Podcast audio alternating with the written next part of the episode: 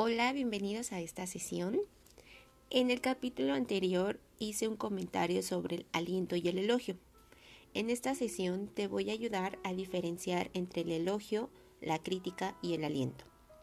Vamos a utilizar en esta sesión el aliento como un recurso para motivar.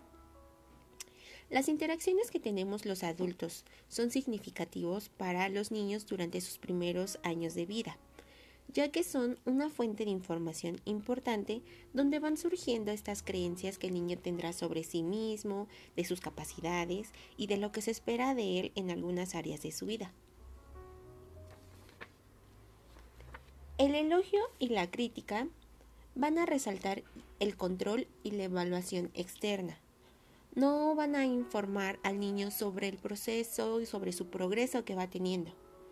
Empiezan como a evaluar o a calificarlos y se promueve la competencia con los demás. También va contribuyendo a que los niños desarrollen una imagen equivocada de sí mismos porque empiezan a exigirse cosas que, se espera, que espera el adulto de ellos. Y se empieza a evaluar de forma directa a la persona juzgándola o etiquetándola por sus acciones. Por eso es importante no utilizar el elogio ni la crítica. El elogio pues va a fomentar que los niños dependan de una evaluación de los demás.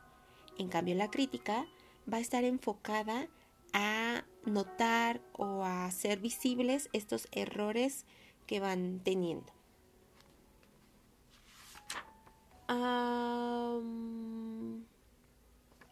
cuando alentamos nosotros como adultos a los niños, les hacemos saber que se están esforzando, que ellos empiecen a creer en estos esfuerzos, en estos progresos y que vayan apreciando, vayan reconociendo sus talentos, sus habilidades y cómo están contribuyendo.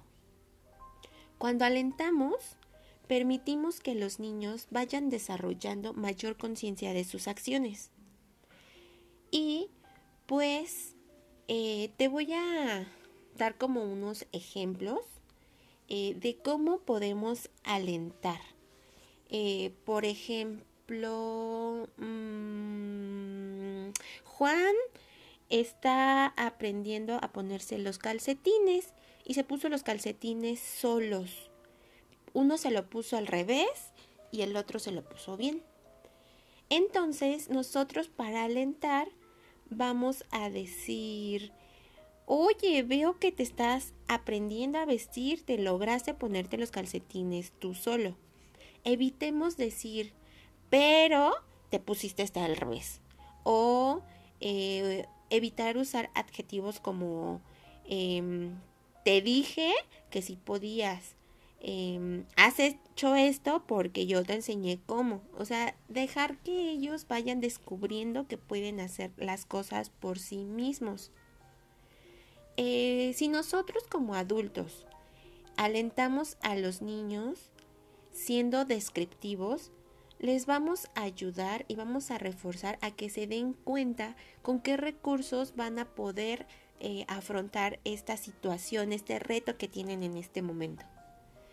Y también, si nosotros utilizamos el aliento, pues ellos van a ir como interiorizándoselo y van a ir aumentando su autoestima eh, de manera positiva. Eh, otro ejemplo que también te puedo, ejemplo, eh, Mónica, porque en la escuela pues no pudo participar, no le eligieron para participar. Ella le cuenta a su mamá y pues ella le dice, seguramente la, la maestra no te escogió porque le dio preferencia a algún consentido. Tú eres la mejor. Nosotros alentaríamos como entiendo que estés triste porque no te eligieron. No te preocupes, habrá otros festivales en los que puedas participar. A veces utilizamos en eres el mejor, eres la más inteligente, eres perfecto. Y no es que esté mal, pero eh, también eh, meterles como el eres el más, eres más que otros, va como em, metiéndoles esta parte de competitividad. Entonces sí es importante que vayamos como midiendo las partes para poder diferenciar entre lo que es un elogio y lo que es un aliento. Nosotros lo que queremos es alentar. Eh, ¿Para qué? Pues para que ellos vayan dando, eh, dándose cuenta y reconociendo de que tienen estas habilidades y pueden hacer muchas cosas por sí solos. Pues yo espero que estos tips te hayan servido. Eh, solo como comentario final, em, pues sí te recomiendo que estés atento a tu lenguaje verbal y corporal. Eh, que las, los mensajes que tú le des a tu pequeña o a tu pequeño sean de aliento y evitemos el elogio y la crítica. Eh, pues para poder ser em, maestros expertos o pues no tan expertos, pero sí podamos ir como introyectándonos nosotros como adultos el aliento, pues es importante practicarlo, ¿no? Entonces, pues si tienes dudas de cómo seguir manejando el aliento en los pequeños, ahora sí que me puedes mandar un mensajito, me puedes dejar un comentario y yo con gusto te respondo. Pues espero que te sirva mucho y nos vemos en una próxima sesión.